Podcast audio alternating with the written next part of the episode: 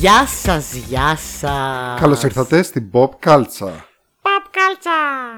Είναι η Γεωργία. Είναι ο Τάσος. Και ένας που δεν μιλάει γιατί έχει πονόδοντο και τον λένε Γιάννη και είναι χολύπτης. Σήμερα θα έχουμε πιο πολύ ησυχία. Θα είναι καλό παιδάκι σήμερα. Δεν είπες όμως το γεια σας φίλες και φίλοι. Γεια σας φίλες και φίλοι. Ναι. Να πούμε ότι αυτή είναι μια εκπομπή, ναι, για την pop κουλτούρα και άλλα τέτοια ωραία πραγματάκια. Ναι, ταινίες, σειρές, κόμιξ και άλλα τέτοια ωραία πραγματάκια που μπορούν να μας βρούνε. Μπράβο, για να μην μας δίνουνε πάλι. Μας βρίσκεται στο Facebook, στο Instagram, στο Spotify, στο Anchor, στο YouTube, στο Google Podcast. Τα πάω όλα. Μπράβο, μπράβο. Στο πρώτο μέρος θα έχουμε από ψάρες εβδομάδας. Όπως πάντα, κλασικά, από ψάρες. Και στο τέλος, αυτή τη φορά, θα πούμε και τα μηνύματα του κοινού. Αμέ, αποφασίσαμε να βάλουμε νέα ενότητα μέσα. Να βάλουμε τα μηνύματα του κοινού μας. Των θαυμαστών, των groupies, των fans. Ντροπή, ντροπή. Και στο δεύτερο μέρος, που είναι σε λίγες μέρες, έχουμε κεντρικό θέμα φωτιά. Θα το πούμε. Ναι, να το πούμε, γιατί πες όχι το. Έχουμε αφιέρωμα Batman. Να, Batman. Και φυσικά, όπως πάντα, hot take, ένοχη απόλαυση και κρυφό διαμαντάκι. Και δεν ξέρω και τι άλλο. Τα πράγματα αλλάζουν. Γίνονται καινούργια. Θα βάλουμε, ναι, και άλλα πράγματα. Ναι, θα αλλάξουμε. Ναι, θα κάνουμε αναπαστικά. Σε κάθε γωνία περιμένει μια έκπληξη. Και επίσης, παιδιά, προσπαθώ να κόψω το τσιγάρο. Γιατί δεν είμαι καλά. Είμαι πάρα πολύ hyperactive. Μπορεί να αρχίσω να μιλάω σε λίγο σε ένα σκιουράκι, σε γρήγορη κίνηση. Να με κάνει slow down ο άλλος. Είμαι πολύ hyperactive σήμερα, δεν είμαι καλά. Δεν θα έχει καμία διαφορά νομίζω. Έχω πάρει και ατζέντα, έχω σημειώσει. Τι υπονοείς? Κάτι υπηρεμένα. Νομίζω υπονοούν ότι μιλάω γρήγορα. Δεν καταλαβαίνω αυτό το αστιάκι. Δεν είπαμε τίποτα. Είπαμε ότι κάναμε λίγες μέρες να βγάλουμε επεισόδιο επίτηδες. Επίτηδες σχεδόν. Ναι. Επίτηδες για να αφήσουμε μια ανάσα, γιατί μας στέλνετε πολύ ότι δεν προλαβαίνετε. Δεν προλαβαίνετε. Όλοι λέγατε είμαστε πίσω, δεν προλαβαίνουμε. Και μετά με το που αργήσαμε μια εβδομάδα να βγάλουμε, μου στέλνανε όλοι: πού είναι το επεισόδιο μας αυτή τη βδομάδα? Πού είναι το επεισόδιο? Δεν έχω τι να ακούσω. Τέτοιοι είστε το κοινό, τέτοιοι είστε. Όχι. Έχουμε κανένα φίλο που ακούγεται έτσι? Όχι. Κάνα γνωστό. Όπως και να έχει. Όπως και να έχει, λοιπόν. Πάμε να ξεκινήσουμε. Τι, ναι, ήθελα απλά να πω, ναι, ότι συνήθως λες καλησπέρα φίλες και φίλοι. Και ήθελα να πω καλησπέρα φίλες και φίλες, ειδικά φίλες και φίλοι και φίλα. Γιατί σήμερα είναι η μέρα της γυναίκας, η οποία δεν είναι γιορτή, αλλά είναι απεργία. Πώς το πεις? Τι? Δεν αργεί, είναι απεργία, ναι. Και θέλω να πω σε όλες τις γυναίκες και σε όλες τις θηλυκότητες, να συνεχίσουμε πολλά. Έτσι, όχι χρόνια πολλά. Να συνεχίσουμε έτσι και καλύτερα. Και μπορούμε καλύτερα. Και καλή ανεξαρτησία. Κάποτε, κάποια μέρα. Αυτό ήθελα να πω. Τίποτα άλλο. Και προσπαθώ να κόψω το τσιγάρο. Εντάξει. Αυτό ήθελα. Νομίζω είναι εμφανές ότι προσπαθώ να κόψω το τσιγάρο. Πήρα και ατζέντα. Και σημειώνω τα. Είμαι πιο οργανωμένη τώρα, δεν είμαι αδιάβαστη πια. Κλειστή η ατζέντα όμως. Τώρα την άνοιξα. Να, ορίστε.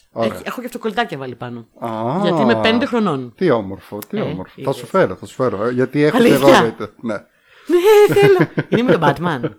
Ναι, αμέ. Χάρηκα τώρα. Λοιπόν, πάμε. Λοιπόν, πάμε να ξεκινήσουμε. Είχαμε πει να ξεκινήσουμε, όπως πάντα θα ξεκινήσουμε από τις ταινίες. Και είχαμε πει να ξεκινήσουμε από το Scream, το οποίο είδαμε. Το είδαμε, ναι. Το τελευταίο Scream. Πες εσύ. Όχι, πες. Τι να πω.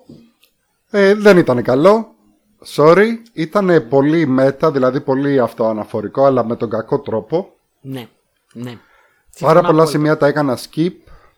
Η αλήθεια είναι ότι μου ήταν αδιάφοροι και οι πλοκοί, καλά που ήταν, ας πούμε, στην ουσία το πρώτο Scream. Απλά ξέρω εγώ, σαν να το βλέπουνε. Κάποια στιγμή το βλέπανε και στην τηλεόραση και κάνανε τα ίδια, ξέρω εγώ. Όπου ήτανε, ναι. Ναι. Οι καινούργιοι χαρακτήρες πάρα πολύ αδιάφοροι. Χάλια γενικά. Μου άρεσαν μόνο οι σκηνές που εμφανίστηκαν οι παλιοί, που και πάλι δεν μου άρεσαν οι σκηνές. Απλά τους έβλεπα και έλεγα η Νιβ Κάμπελ, ο Ντέιβιντ Αρκέτ, η Κόρτνι Κοξ. Ναι, έχω, όπως πάντα συμφωνούμε, έχω πολύ παρόμοια άποψη. στην αρχή ήταν λίγο δυσκεδαστικό όλο αυτό την αυτοαναφορικότητα. Και έχω πει εντάξει, υπάρχουν άνθρωποι που δεν τους αρέσει το μέτα και το αυτοαναφορικό. Εμένα μου αρέσει γενικά. Στην αρχή ήταν φαν. Ωραία, γράφαμε. Χαχά, 1, 2, 3, ναι. 4, 5, 25. Το ξεφτυλίσανε. Το ξεφτυλίσανε και όχι τίποτα άλλο. Κοίτανε ξαναδείς. Ξέρεις τι μου θύμισε βασικά? Θυμάσαι όταν είχα παίξει κάποια στιγμή στο θέατρο που είχατε έρθει να με δείτε στην πρεμιέρα? Αμέ. Και που δεν σας πολύ άρεσε η παράσταση, αλλά μετά όποιος άλλος είχε έρθει, ας πούμε, το άρεσε. Υπουργείς κάτι τώρα για εμάς? Όχι, όχι, δεν είναι αυτό. Συνειδητοποίησα, ας πούμε, ότι όσο. Επειδή στη συγκεκριμένη παράσταση δεν παίρνωσα πολύ καλά στις πρόβες. Ήσουν πολύ καλός όμως εσύ. Ευχαριστώ. Ήσουν το πιο καλό πράγμα της παράστασης βασικά. Όχι που είσαι φίλος μου, αλλά ήσουν. Επειδή δεν παίρνωσα πάρα πολύ καλά στις πρόβες, ερχόμουν και γκρίνιαζα μετά σε εσάς. Οπότε είναι λογικό, όταν έχετε φάει τόση γκρίνια, να μην σας πολύ αρέσει μετά αυτό που βλέπετε. Επηρεάζεσαι, ναι, επηρεάζεσαι. Τώρα και σε αυτή την ταινία που είναι αυτοαναφορική, καθ' όλη τη διάρκεια της ταινίας σου κράζει την ίδια ταινία. Ναι, ναι. Όταν κράζεις την ίδια ταινία στην οποία είσαι, θα πείσεις και το θεατή νομίζω. Να κοροϊδεύει αυτό, να μην το παίρνει σοβαρά. Και δεν είναι μόνο αυτό, ρε παιδί μου. Δηλαδή και το original Scream το έκανε αυτό το πράγμα. Απλά το έκανε. Δεν έκραζε όμως. Ήταν αυτοαναφορικό, αλλά δεν έκραζε. Το έκανε λίγο και χαρτωμένα και το υπόλοιπο που τους πάνω ήταν μια ταινία. Αυτό δεν ήταν μια ταινία. Όχι απλά δεν στέκεται μόνο του. Ήταν σε ελεεινό βαθμό. Τα σημεία που μιλούσαν μέσα στην ταινία για την ταινία και τα σκηνοθετικά και τα τώρα σε αυτό το σημείο και τα requels και όλα αυτά. Και ναι, okay, ήταν λίγο φαν μου. Requel και πώς το λέω, Legasequel. Legasequel για κάτι τέτοια, ναι. Εμένα, παιδιά, στο χωριό μου αυτό το λέγανε soft reboot. Soft reboot το λέγανε και εμένα στο χωριό μου. Το ίδιο χωριό πρέπει να είμαστε. Λοιπόν, την Πελοπόννησο. Και εγώ από εκεί είμαι.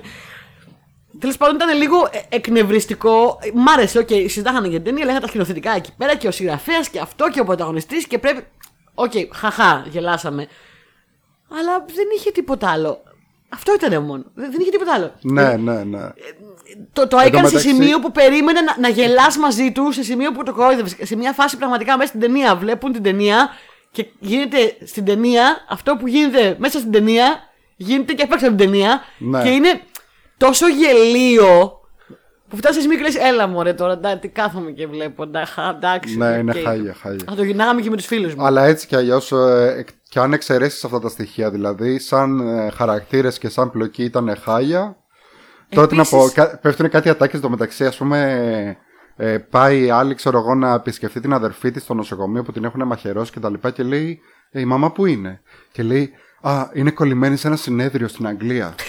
Οι άλλοι πεθαίνουν. Ότι ας πούμε θα έπρεπε να τηλέφωνο, ξέρεις, μαχαιρώσανε την κόρη σου.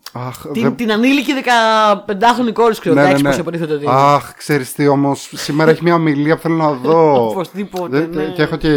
Και έχω και εισιτήρια μετά για το West End. Δεν ξέρεις. Δύσκολο. Δεν βολεύει.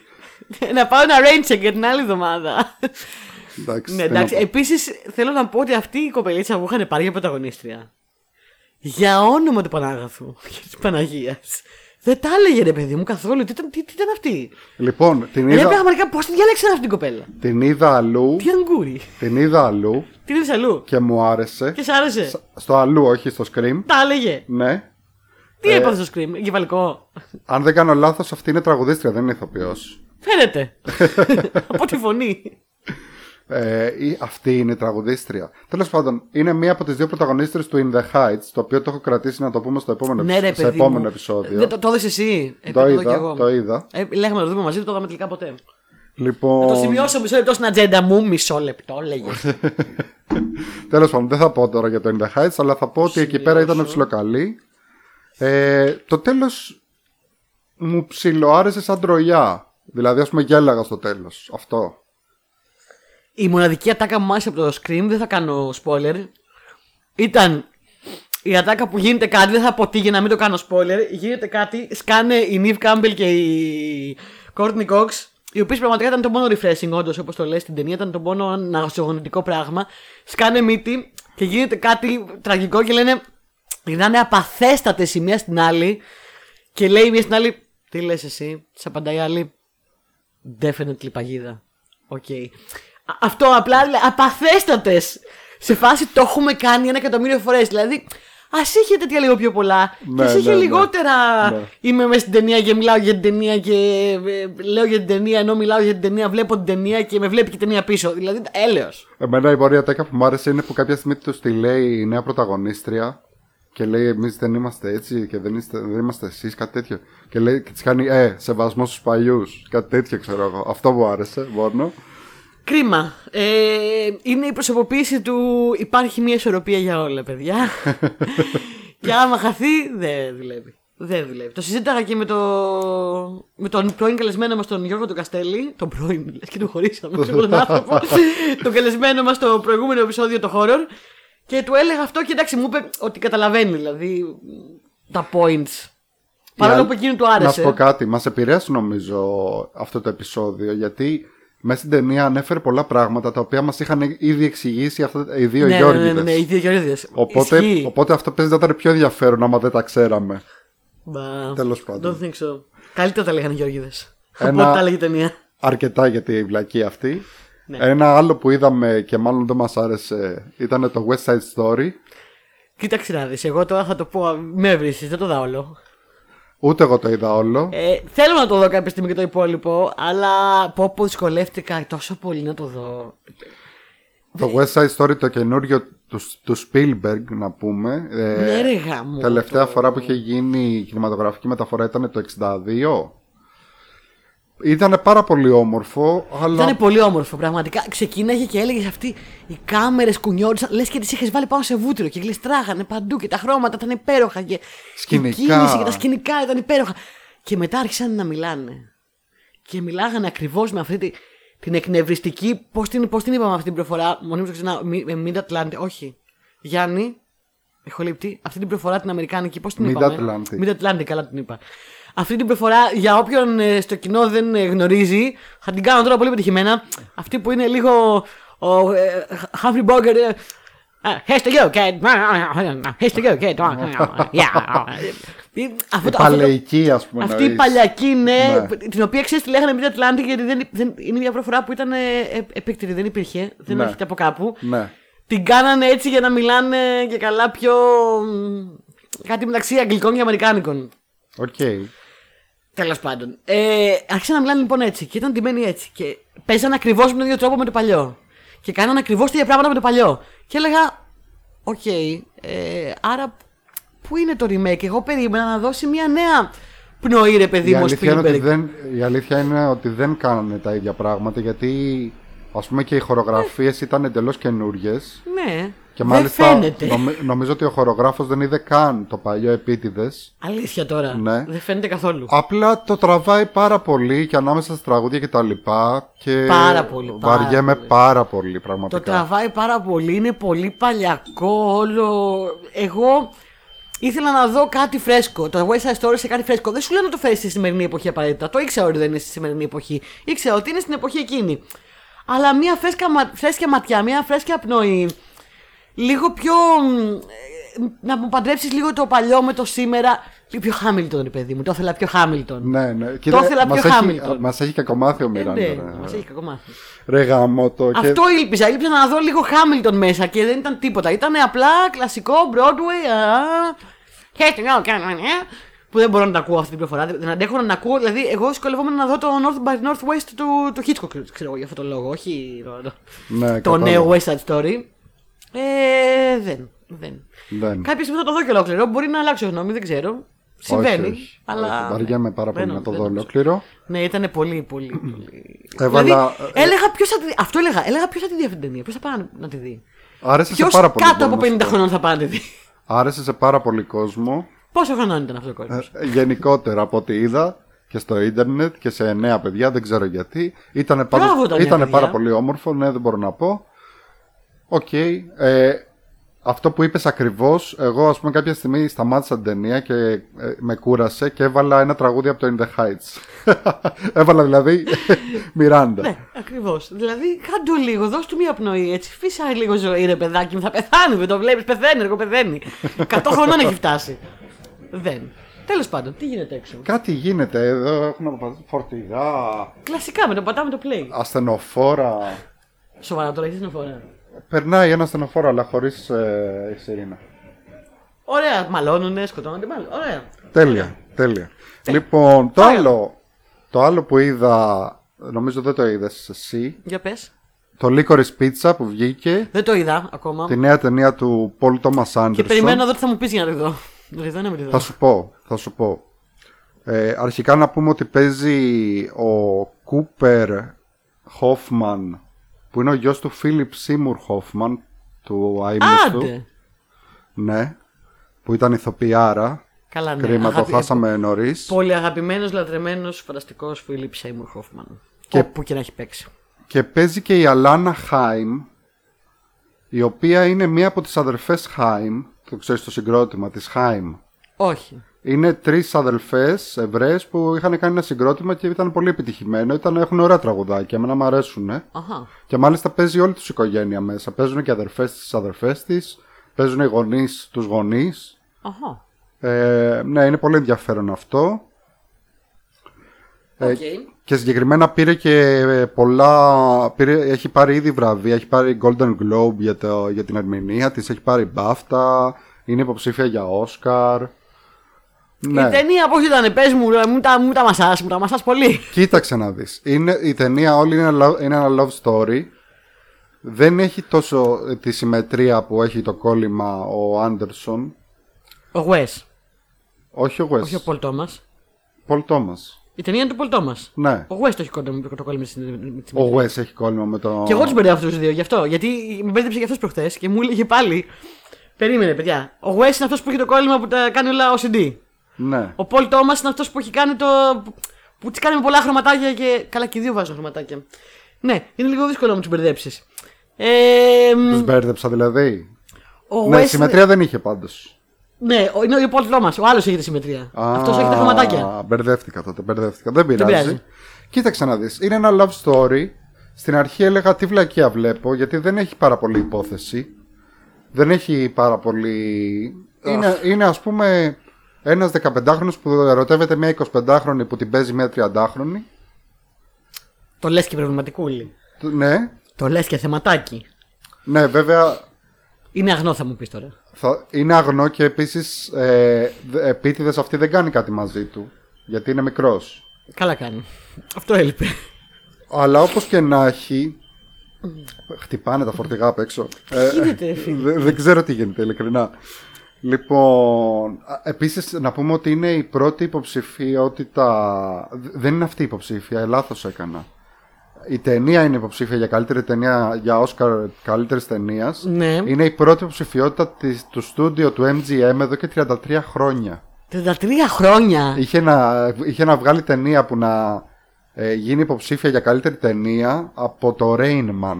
Επίσης να πω εγώ τώρα πολύ χάρηκα που υπάρχει ακόμα το MGM, δεν ήξερα, δεν γνώριζα, πολύ χαίρομαι από τα νέα. Το θέμα ξέρεις ποιο είναι, ότι δεν έχει πάρα πολύ υπόθεση, στην αρχή έλεγα τι βλακεία βλέπω, αλλά σιγά σιγά με κέρδισε. Α, κάπως με κέρδισε επειδή ας πούμε έχουν αυτό τον αγνό έρωτα και τα λοιπά. Την πατάω και εγώ με αυτά να ξέρεις.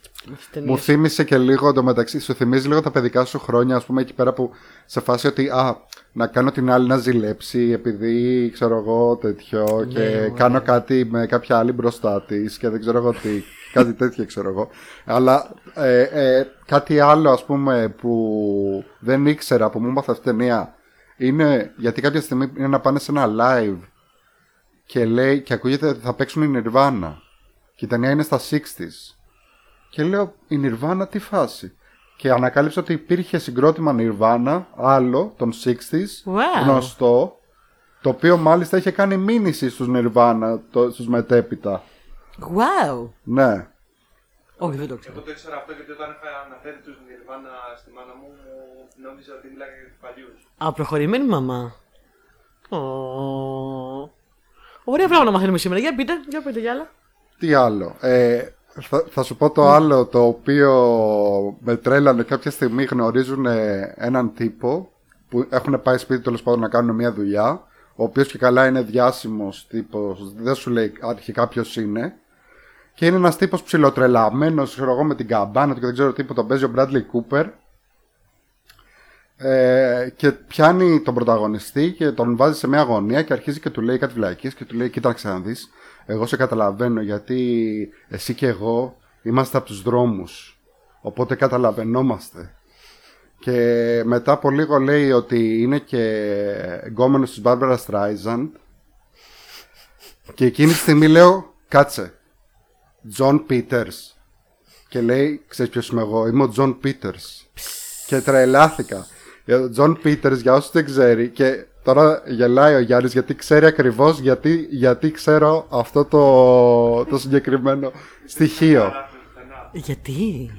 Γιατί ο Τζον Πίτερς είναι ένας τύπος ο οποίος ήθελε να βγάλει κάποια στιγμή και ένα βιβλίο για την τέχνη του να κάνεις σεντιούς και πώς να ανεβαίνεις, ξέρω εγώ, μέσω αυτού.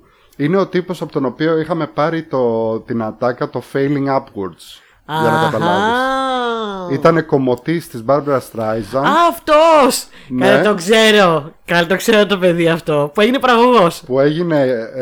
Αυτό το φτιάξαν, έγινε μεγαλοπαραγωγός. Και... έχει κάνει άπειρες ταινίες. Ήτανε παραγωγός στο πρώτο Star is Born τότε με την Barbara Streisand. Και είδα ότι ήταν και σε αυτό τώρα με τον Μπράντλεϊ Κούπερ. Οπότε τον ήξερε ο Μπράντλεϊ Κούπερ. Είναι αυτός που είχε την ψύχωση με την γιγάντα ράχνη. Ακριβώς. Παιδιά, ναι, για ποιον δεν ξέρει, αν πάει να δει την ομιλία του Kevin Smith που είχε βγει τότε ένα DVD με ομιλία του σε ένα πανεπιστήμιο or something και έλεγε αυτή την ιστορία τη φανταστική. Με τον τύπο αυτό. Ακριβώς γι' αυτό το ήξερα. Γιατί έλεγε ο Kevin Smith ότι όταν το γνώρισε, ας πούμε, λέει όλη την ιστορία πραγματικά. Δεν γνώρισα το όνομα, αλλά ξέρω πολλά, όντως. Ψάξτε την ιστορία στο YouTube. Είναι ξεκαρδιστικό, παιδιά. Kevin Smith, John Peters. Να δείτε τι λέει ο Kevin Smith για όταν τον γνώρισε, που ήταν να κάνουν μαζί ταινία Superman. Και πώς αυτή, ξέρω εγώ, ευτυχώς δεν έγινε ποτέ.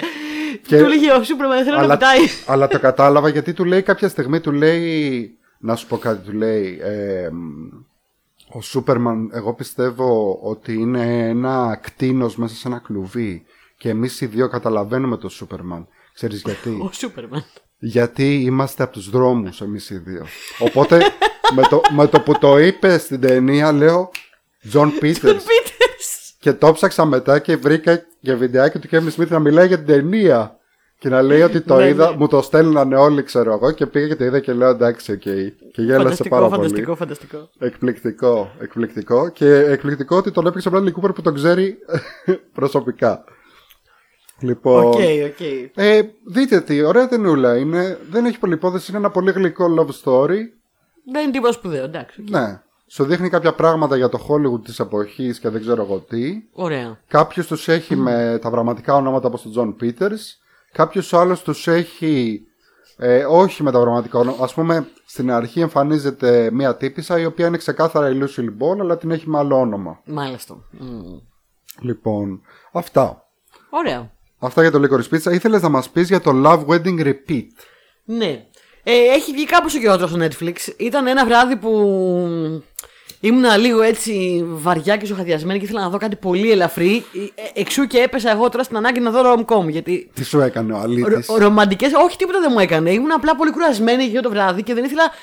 Ξέρεις αυτές τις φορές που δεν θέλεις καθόλου να ταλαιπωρηθεί το κεφάλι σου καθόλου όμως. Δηλαδή να είναι κάτι τελείως ανώδυνο. Να δεις κάτι τελείως όμως, όχι απλά ανάλαφρο. Ανώδυνο. Και είχα δει λοιπόν αυτή τη ρομαντική κομμεντία, ας πούμε, το Love Wedding Repeat, που με έψησε επειδή είναι αγγλική και επειδή στο τρέλερ έδειχνε λίγο ότι στην ουσία παίζει λίγο με διαφορετικές version της ίδιας μέρας. Νόμιζα ότι θα είναι κάτι σαν μέρα της Μαρμότας ή κάτι τέτοιο και έτσι με έψησε. Δεν ήταν αυτό ακριβώς τελικά.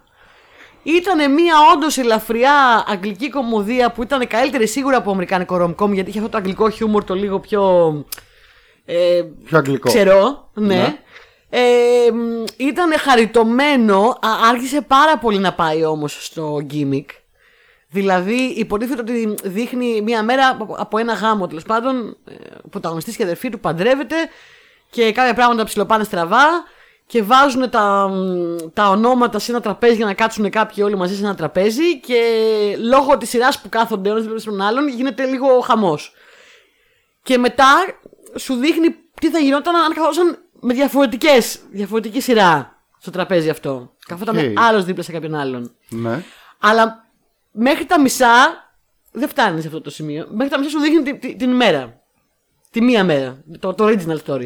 Και μετά αρχίζει να σου δείχνει τα άλλα version πάρα πολύ γρήγορα ξαφνικά. Και μετά σου δείχνει ένα τελικό version που είναι μάλλον το πιο ευτυχές version. I guess. Δεν ξέρω. Σαν video game. Έχασε την προσοχή μου τελείως πραγματικά αυτή την ταινία. Από ένα σημείο και μετά με κούρασε λίγο όλο αυτό το τέτοιο. Ήμουνα σε φάση. Τελείωνε! Τι βλέπω! Τελείωνε! Αλλά είχε κάποια πολύ χαριτωμένα και αστεία σκηνικά. Αν ρομαντικές κομμεντί και το αγγλικό χιούμορ σας αρέσουν, νομίζω ωραία θα περάσετε ένα απόγευμα. Δεν ήταν κάτι συγκλονιστικό. Απλά μην περιμένετε ότι θα δείτε κάτι σε στήλη μέρα της μαρμότας, γιατί δεν είναι αυτό. Προσπαθεί να σου πουλήσει τον αυτό, αλλά δεν είναι τόσο πολύ αυτό. Στην πραγματικότητα τελικά μάλλον δύο version είναι. Δεν ξέρω τι θέλει να πει ακριβώς η ταινία. Δεν ξέρω. Κάπου στο τέλος έχασε το focus μου, να σου πω την αλήθεια. Εντάξει, αλλά ήταν ευχάριστο. Ευχάριστο.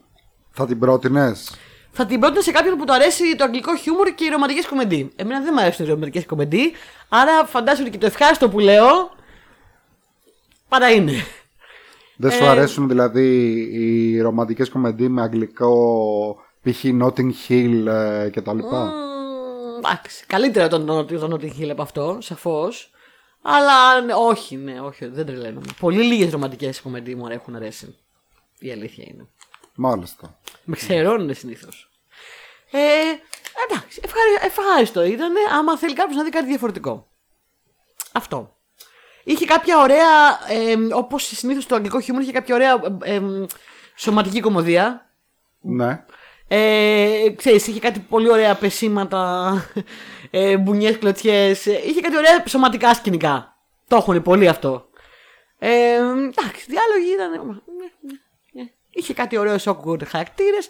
Καλούλη ήταν. Ήταν και cool, εντάξει. Να περάσει η ώρα. Το περίμενα λίγο καλύτερο. Ωραία, ωραία. Εντάξει. Αυτό. Τι άλλο? Εγώ, δύο άλλες ταινίες που είδα ήταν οι ταινίες Jack Reacher που τις έχει το Netflix. Α, μπράβο. Επειδή είδα τη σειρά πιο πριν και ήθελα λίγο ακόμα Reacher και είχα μεγάλη περιέργεια να δω πώς τον έπαιζε ο Tom Cruise. Πώς σου φάνηκαν, γιατί πάνε και χρόνια που το έχω δει την πρώτη. Κοίταξε να δεις. Η πρώτη ήταν ψιλοκαλούλα. Έτσι πολύ. Μια αυτοτελής ωραία ιστορία. Ωραία παίζει ο Tom Cruise, δεν μπορώ να πω.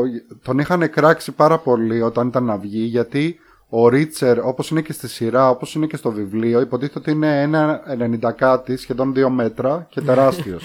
Εντάξει, και ο Tom Cruise δεν είναι. Ο Tom Cruise δεν είναι. Είναι ένα 70 με το ζόρι. Δεν νομίζω. Δεν κάνει 70. Το ψάξα και έλεγε ένα 70. Οπότε μάλλον το έχουν τραβήξει και λίγο. Εντάξει. Και εγώ ένα 70 λέω. Ένα 68 είμαι. Ένα 70 λέω. Η δεύτερη δεν. Η δεύτερη, εντάξει, όχι τόσο καλή. Είναι πιο πολύ δράση, πιο πολύ φάση Born. Παίζει και η Κόμπι Σμόλντερς, η Robin του How I Met Your Mother. Παίζει ένα πολύ μπάντα χαρακτήρα που είναι συνέχεια μαζί του και δεν ξέρω εγώ τι. Αυτό τώρα μ' αρέσει πάρα πολύ ο χαρακτήρας σαν χαρακτήρας. Ήταν στο πνεύμα του χαρακτήρα αυτό η σημασία. Σε κάποια σημεία ήταν στο πνεύμα του χαρακτήρα. Ωραία. Δηλαδή, ας πούμε, ειδικά στην πρώτη. Η δεύτερη, ας πούμε, ήταν πιο πολύ δράση, οπότε δεν είδα πολύ Ρίτσερ. Στην πρώτη φαινόταν ξεκάθαρα ότι είναι ο τύπος ιδιοφυΐα, είναι πάρα πολύ καλός. Διάβασα το μεταξύ πώς τον έγραψε ο συγκεκριμένος συγγραφέας, ο οποίος απολύθηκε από τη δουλειά του, είχε μείνει άνεργος και ήθελε οπωσδήποτε να γράψει κάτι για να βγάλει λεφτά. Και λέει ξεκάθαρα πήγαινα για λεφτά, δηλαδή δεν πήγαινα για κάτι άλλο. Και λέει θέλω να γράψω κάποιον χαρακτήρα πρωταγωνιστή δράσης εντελώς διαφορετικό με όλους τους υπόλοιπους που είναι εκεί έξω, που είναι, ξέρω εγώ, είναι η δουλειά τους να λύνουν υποθέσεις και είναι και ψηλό αυτοκαταστροφική και δεν ξέρω εγώ τι. Και λέει. Και λίγο διάνοιας και λίγο τσίρισης. Και λέει αρχικά ξεκινάμε από το γεγονός ότι δεν έχει δουλειά και δεν έχει σπίτι. Από εκεί και πέρα ο Ρίτσερ είναι ένας χαρούμενος τύπος, ο οποίος, ας πούμε, είναι πολύ συνειδητοποιημένος και είναι στο αρχέτυπο του Knight Errant. του περιπλανόμενου υπότη, ο οποίος υπήρχε καθ' όλη τη διάρκεια, ας πούμε, της λογοτεχνίας γενικά πάντα, αλλά τώρα τελευταία δεν πολύ υπάρχει, δεν πολύ παίζει στη λογοτεχνία. Αυτό ο παλαιικός ήρωας, ο περιπλανόμενος υπότης, ο τύπος που πάει από πόλη σε πόλη και κάνει καλό. Αυτό.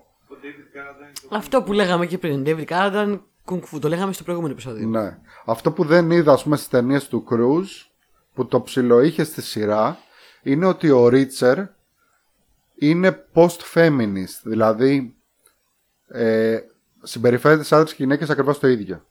Δεν έχει καμία διαφορά. Τι λες? Ναι. Μ' αρέσει. Τον πάω. Στις ταινίες ήταν λίγο σεξιστούλης. Εντάξει, ήταν λίγο Tom Cruise. Ναι. Ναι, αυτό. Θα τη δούμε τη σειρά. Βασικά, επειδή έχω πολλές ανοιχτές τώρα αυτή τη στιγμή σειρές, που έχω άνοιξει πολύ τα φτερά μου, δεν ξέρω, το έχω χάσει λίγο. Θέλω να κλείσω μερικές. Ήδη έχω κλείσει μερικές, ώστε να ξεκινήσω τον Jack Reacher, γιατί μας έχεις πρίξει. Όχι, μας έχεις πρίξει. Συγγνώμη. Μας έχεις πείσει, εννοούσα. Ήταν αλήθεια, δεν ήταν. Φεύγουν αλήθειες σήμερα. Α, όχι, δεν ήταν αλήθεια αυτό. Μας έχεις πείσει πάρα πολύ και όντως έχουμε ψηθεί. Να το δούμε. Ωραία. Θα το δω. Αρκετά για τις ταινίες. Να προχωρήσουμε σε σειρές. Πάμε στις σειρές. Ναι, βγήκε το φινάλε του Euphoria και θέλω να το συζητήσουμε. Άνοιξε την ατζέντα μου, μισό λεπτό. Έχω πάρα πολλά να πω. Α, μάλιστα. Πριν πούμε για το φινάλε, λοιπόν, οπότε να πω. Να πεις. Σε κανένα δύο επεισόδια πιο πριν εμφανίστηκε η Μίνκα Κέλι, που τρελάθηκα όταν την είδα. Η Μίνκα Κέλι είναι η ηθοποιός που έπαιζε την τύπισσα που έχει το παιδάκι που κάνει άλλη babysitting, πώς τη λένε, η μελαχρινή. Α, η Maddy. Ναι. Λοιπόν, η αυτή η ωραία, πολύ ωραία κυρία. Τι κυρία ήταν? Πολύ ωραία κοπέλα. Ναι. Τεκνό βασικά, γιατί κυρία δεν ήταν. Ξέρω πόσο χρόνο πρέπει να είναι, αλλά ναι, ήταν μια πάρα πολύ ωραία. Εντάξει. Αυτή που τη συμβουλεύει και τη λέει. Τα έχει. Σίγουρα είναι τουλάχιστον στην ηλικία μας και λίγο πιο μεγάλη. Πολύ ωραία. Πολύ ωραία, πολύ, ναι. Ωραία. Η Μίνκα Κέλι έπαιζε στο Friday Night Lights. Α, και αυτό ήθελα να πω. Μάλιστα. Το ξέρεις το Friday Night Lights? Yes. Το έχεις δει? Yes. Και τι έχεις να πεις? Δεν το θυμάμαι πολύ καλά. Κάτσε, περίμενε, γιατί νομίζω υπάρχει μια ταινία και σειρά. Ποιο έχεις δει? Την ταινία. Όχι, εγώ σου λέω για τη σειρά. Όχι, δεν έχω δει τη σειρά. Λοιπόν, η σειρά το Friday Night Lights είναι το original Euphoria, μπορείς να το πεις έτσι. Το original ποιοτικό teen drama, με ερμηνιάρες, με ατμόσφαιρα εκπληκτική. Είναι του 2000 κάτι σίγουρα. Α, είναι 2000 λοιπόν, ναι. 2000, μάλιστα. Παίζει αυτή, παίζει ο Taylor Kitsch, παίζει Kyle Chandler. Α, μάλιστα. Που κάνει τον προπονητή. Ήταν σειρά φαινόμενο, από τις πιο επιδραστικές σειρές που έχουν υπάρξει. Δεν έχω δει. Δεν έχω απόψη. Θα τη λατρέψεις. Είναι βασικά, φαντάσου, το Euphoria, αλλά με περισσότερη καρδιά. Όλο σημειώνω σήμερα. Οπότε μόλις. Γιατί πολλές φορές, ας πούμε, βλέπω το Euphoria και μου λείπει λίγο το Friday Night Lights. Ειδικά από θέμα. Ναι. Ναι. Ειδικά από θέμα ότι στο Friday Night Lights συγκεκριμένα ήταν πιο. Πώς να το πω. Είχε πιο πολύ καρδιά η όλη φάση. Ήταν και το μότο του πρωταγωνιστή, του προπονητή. Το Clear Eyes, Clear Hearts, που το λέγανε, ξέρω εγώ, πριν βγουν στον αγώνα. Από εκεί ξεκίνησε, ας πούμε, και άτομα σαν τον Michael B. Jordan. Βέβαια είχε παίξει πιο μικρός, είχε παίξει στο The Wire αυτός, αλλά εκεί έπαιξε, ας πούμε, λίγο πιο μεγάλος και τον είδαμε. Άλλο ένα στις σημειώσεις, λοιπόν. Οπότε μόλις την είδα εκεί τρελάθηκα. Τώρα από εκεί και πέρα θέλω να μου πεις για το φινάλε. Να σου πει το φινάλε. Λοιπόν, να ξανοίξω την ατζέντα μου, μισό λεπτό. Όχι, τα λέω και χωρίς ατζέντα. Κοίταξε να δεις. Γενικότερα γίνεται ένας χαμούλης στο ίντερνετ αυτές τις μέρες με το φινάλε και με τη δεύτερη σεζόν που είναι χάλια. Ξαφνικά από την απόλυτη αποθέωση το Euphoria έχει πάει στο δεν ξέρει να γράφει ο τύπος και να κάνει τίποτα. Ναι. Και τα κλασικά, οι υπερβολές, ρε παιδί μου, αυτές οι πραγματικά υπερβολάρες που είναι να γελάς. Οκ. Είμαι από αυτούς που βρήκαν το τέλος λίγο underwhelming, λίγο περίμενα κάτι παραπάνω. Ναι. Ίσως. Ναι. Ίσως γιατί το τέλος του πρώτη σεζόν ήταν πολύ. Ήταν πολύ δυνατό. Είχε πάρα πολλά πράγματα και αυτό ήταν λίγο διαφορετικό. Έμεινα κι εγώ λίγο underwhelmed. Ναι, οκ, και εγώ παρατήρησα το τραγούδι του Elliot ήταν. Cringy. Πάρα πολύ μεγάλο και cringy. Στην αρχή ξεκίνησε να το παίζει. Και είχε εκεί τη φατσούλα, τη συντάγια που ψιλοδάκρυσε και το είχα ψηθεί. Συγκινήθηκα και να. Ω, νεκλικό, κοίτα μωρέ, τώρα νεκλικό, δεν μπορώ. Ναι. Και μετά έπαιζε και συνέχισε. Εντάξει, ωραίο. Μετά ξαναψήφισε. Τα ακούσαμε. Τι πλάκα λέει ότι παίζει όλο το τραγούδι και στο τέλος λέει το δουλεύω ακόμα. Όχι, λέει αυτό έχω μέχρι τώρα. Και έχω ξεγριστεί και λέω ρε φιλαράκο, δηλαδή συγγνώμη, πόση ώρα θα γράψεις το τραγούδι. Πόση ώρα σκοπεύεις αυτό το τραγούδι. Τραγουδάς ένα τέρτο τώρα. Δεν σα ακούμε, βλάκα. Ναι, στο τέλος κρίτσα τη ζωή μου. Δηλαδή ξεκίνησα να μ' αρέσει και νομίζω έτσι ήταν όλο το τέλος, όλα τα τελευταία δύο επεισόδια και γενικά ήταν όλη η φάση της σεζόν έτσι. Γούσταρα και μετά κάπου έλεγα ρε παιδιά, hello, είμαστε και εμείς εδώ, έχουμε απορίες. Κύριε σκηνοθέτη, καλά έχουμε απορίες, καλά ξεχάσατε. Και έχω κάνει μια λίστα, βασικά γι' αυτό λέω τόση ώρα να ανοίξω ατζέντα. Έχω κάνει μια λίστα με όλα τα πράγματα που έχω απορίες. Για πες. Και έχουν ξεχάσει να μας πούνε στη δεύτερη σεζόν γενικότερα. Ή στο τέλος. Έπρεπε να έχουμε βίντεο να τη δείτε. Έχει βγάλει όντως την ατζέντα της και διαβάζει. Λοιπόν, πρώτο και κύριο. Ναι. Εκείνη η εμπόρισα των ναρκωτικών να είναι. Που της έφαγε η άλλη ρούε σκασμό λεφτά. Τι φασούλα. Ναι. Ότι τι. Την απείλησε ότι θα την βγάλει σωματεμπόριο. Θα την κάνει πρεσάκι. Θα της πουλήσει τα όργανα στη μαύρη αγορά. Τα σηκώτια. Της πήρε τα λεφτά, τα πετάξανε τα ναρκωτικά, αυτά. Δεν εμφανίστηκε. Ναι. Καταλαβαίνω ότι μπορεί να είναι κάποιο plot που θα γίνει στην επόμενη σεζόν και θέλαμε να το αφήσουμε. Ναι. Αλλά ρε παιδί μου, μία υπόνοια, ένα κάτι, να θυμηθούμε ότι υπάρχει. Hello. Κάτι, λίγο, μία απειλή. Την ξεχάσαμε, δεν υπήρχε. Λοιπόν, ωραία. Και πες αυτό, άντε. Πάει στο καλό. Όλος ο χαρακτήρας της Κατ. Όλους τους χαρακτήρες της κάτω. Υπάρχει λόγος γι' αυτό. Ξέρω, λένε μαλώσανε. Ναι. Αυτή έχει φύγει. Υπήρχαν πάρα πολλές φήμες ότι αυτή είχε τσακωθεί πολλές φορές και είχε φύγει από τα γυρίσματα έτσι σε φάση σηκώνομαι και φεύγω. Ναι. Αυτή έχει βγει και έχει πει εντωμεταξύ ότι οι περισσότερες από αυτές τις φήμες είναι αναλυθείς. Όταν σου λέει τώρα οι άλλοι, οι περισσότερες από αυτές τις φήμες. Οι περισσότερες, ναι. Είναι αναλυθείς. Κάτι παίζει. Μετά ο χαρακτήρας το πετσόκοψε το χαρακτήρα του όμως έτσι. Δηλαδή από εκεί που έχει ένα storyline δεν υπάρχει storyline. Γενικά δεν έχουμε storyline άλυκτο. Έχουμε storyline Ρου, Maddy, Nate, Lexi. Φες αυτά. Δικαίωση της Lexi όμως. Δικαίωση της Lexi, ναι, βεβαίως και την περιμέναμε και τη θέλαμε και ναι. Τρίτο. Τι budget είχε αυτό το θεατρικό. Το έχω σημειώσει εδώ ακριβώς. Τι budget είχε αυτό. Ούτε το Broadway. Είναι χαζό αυτό που συμβαίνει στις σειρές. Και αυτό συμβαίνει όχι μόνο σε αυτή τη σειρά γενικά. Που ανεβάζουν μια παράσταση σχολική. Εγώ θυμάμαι παιδιά, γιατί εγώ είμαι από αυτούς τους τύπους. Όντως ήμουν στη θεατρική ομάδα του σχολείου. Όταν ανεβάζαμε παράσταση, όχι, δεν είχαμε τέτοια σκηνικά και τέτοια. Δεν είχαμε τίποτα, δεν είχαμε μαντήλα κλάψιμα. Και καλά στην αρχή, σε μια φάση το λέει ο Γιάννης και μου λέει Μα τι πόσα λεφτά έχουν. Και λέω εντάξει ρε παιδί μου, μπορεί να είναι το υπερβατικό του Λέβινσον τώρα και καλά. Ότι επειδή πέρναγε μεταξύ πραγματικότητας και θεατρικού, μπορεί να είναι και καλά ποιητική αδίωτη. Δεν είναι ότι έχουν αυτό το budget. Αλλά μετά έδειξε από πίσω στο backstage, ήτανε βοηθή, μικρόφωνα, μπούμεν, ταξιθέτες.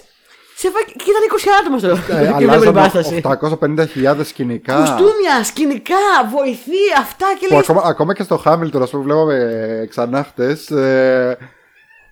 Τέτοιο budget δεν έχει. Ναι, η φωνή. Τέτοια σκηνικά, ας πούμε. Θυμάμαι ότι παρατηρήσαμε ότι είχε ένα σκηνικό με το Χάμιλτον. Αυτό αλλάξαν 800 σκηνικά και να γυρνάνε και να γυρνάει το σκηνικό και να εμφανίζεται να είναι τείχος και καλά το σκηνικό και να είναι. Από την άλλη μεριά άλλος. Δηλαδή μόνο εκρήξεις δεν είχε, ξέρω εγώ, και βιοτεχνήματα. Πραγματικά αυτό. Λοιπόν. Δεν ξέρω. Όλοι το πάνε. Και όχι μόνο αυτό, αλλά και να μην είχε. Πες ότι εντάξει το budget το καταλαβαίνουμε. Σχολική παράσταση με όργια πάνω στη σκηνή και καλά, δεν ξέρω εγώ τι και το ένα και το άλλο. Εν τω μεταξύ καθηγητές δεν υπήρχαν πουθενά. Γιατί αυτοί κάνανε την παράσταση. Γινόταν στη σκηνή ό,τι το έλα να δεις. Από κάτω γινόταν το έλα να δεις. Σε μια φάση ανεβήκανε πάνω, κλακωθήκανε, γίνανε μπύλες. Ένας καθηγητής δεν εμφανίστηκε κάπου να πει. Ναι. Τίποτα. Γενικότερα αυτά τα παιδιά, δεν ξέρω, σχολείο πάνε, διαβάζουν, βαθμούς παίρνουν, καθηγητές υπάρχουν. Δεν ξέρω. Αυτό το σχολείο δεν είναι σχολείο. Δεν ξέρω, έχει δείξει κανένα καθηγητή. Δεν ξέρω. Μπορεί να έχει δείξει μια σεζόν κάπου. Γενικά με τα μαθήματα δεν ασχολούνται. Λοιπόν, επόμενο πλάτο. Ο Μακέι. Αντίο. Πού πήγε ο Μακέι? Ο Μακέι, και εγώ όταν ρωτήθηκα κάποια στιγμή σε φάση ότι. Ναι, ξέρω. Τον έδειξε στην αρχή, εξαφανίστηκε. Και μάλιστα άκουσα τον ρωτήσανε οι δημοσιογράφοι, γιατί δεν είστε σε αυτή τη σεζόν. Και απάντησε, να ρωτήσετε τους παραγωγούς, δεν ξέρω. Τον καημενούλη πάει αυτός. Ναι, και είχε και κάποια πράγματα. Και είχε και κάποια πράγματα τα οποία δεν τα έχει λύσει ο Μακέι. Ναι, αυτό, υπήρχαν πράγματα να λύσει ο Μακέι. Είχε δράμα εκεί να γίνει δουλίτσα, δεν ξέρω. Το στείλαμε για αυτόν. Λοιπόν, μετά. Επόμενο plot hole. Το θυμάμαι και θα παίξω. Η μαμά της Jules. Καλά, γενικότερα Jules αυτή την σεζόν ψυχολόγητη, ούτε να μπω στο χαρακτήρα, ούτε τι έκανε, ούτε έκανε τίποτα. Ναι.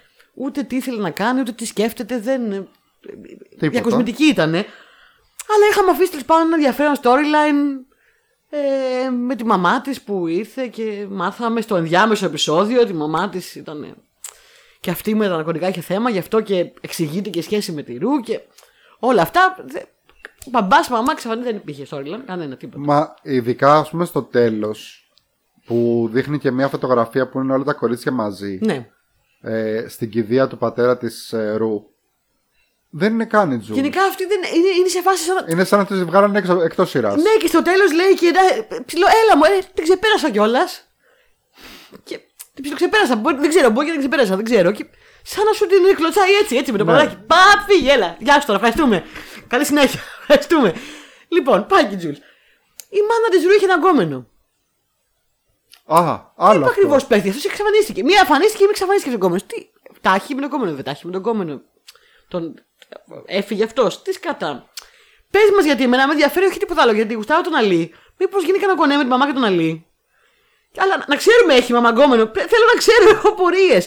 Δεν μας εξηγεί τίποτα. Τώρα που το λες, ναι, μένουν πάρα πολλά πράγματα να πάτε. Τα οποία τα σκεφτόμουν κατά τη διάρκεια όπως βλέπω το επεισόδιο. Αλλά ξέρεις, δεν έκατσα. Δεν έκανα πολύ ρετσιστή.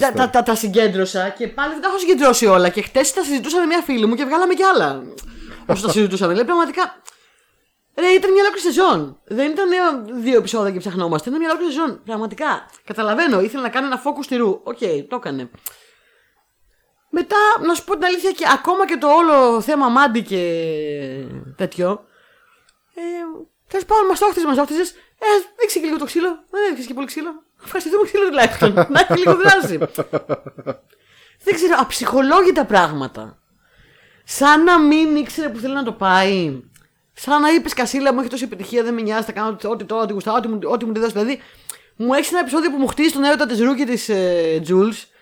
Και θυμάσαι και είναι το φανταστικό επεισόδιο που ξεκινάει και έχει. Που είναι σκηνές από ταινίες και είναι οι δυο τους Τιτανικός. Και... Ναι, πολύ ωραίο. Καταπληκτικό και στο τέλος μου το βγάζεις και ένα. Εντάξει, την ξεπέρασε. Μπορεί να ξεπέρασε και λίγο και επίσης όλη την υπόλοιπη χρονιά έμεινε καθαρή. Άντε, γεια. Αυτό ήταν, έτσι καθάρισα.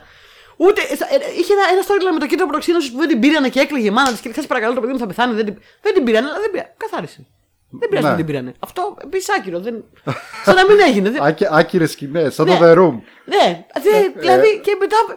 Δηλαδή η πρώτη σεζόν είχε ένα τέλος καταπληκτικό και η δεύτερη ήταν σε βάση. Την ξεπέρασα μάλλον. Δεν ξέρω, μπορεί και την ξεπέρασα.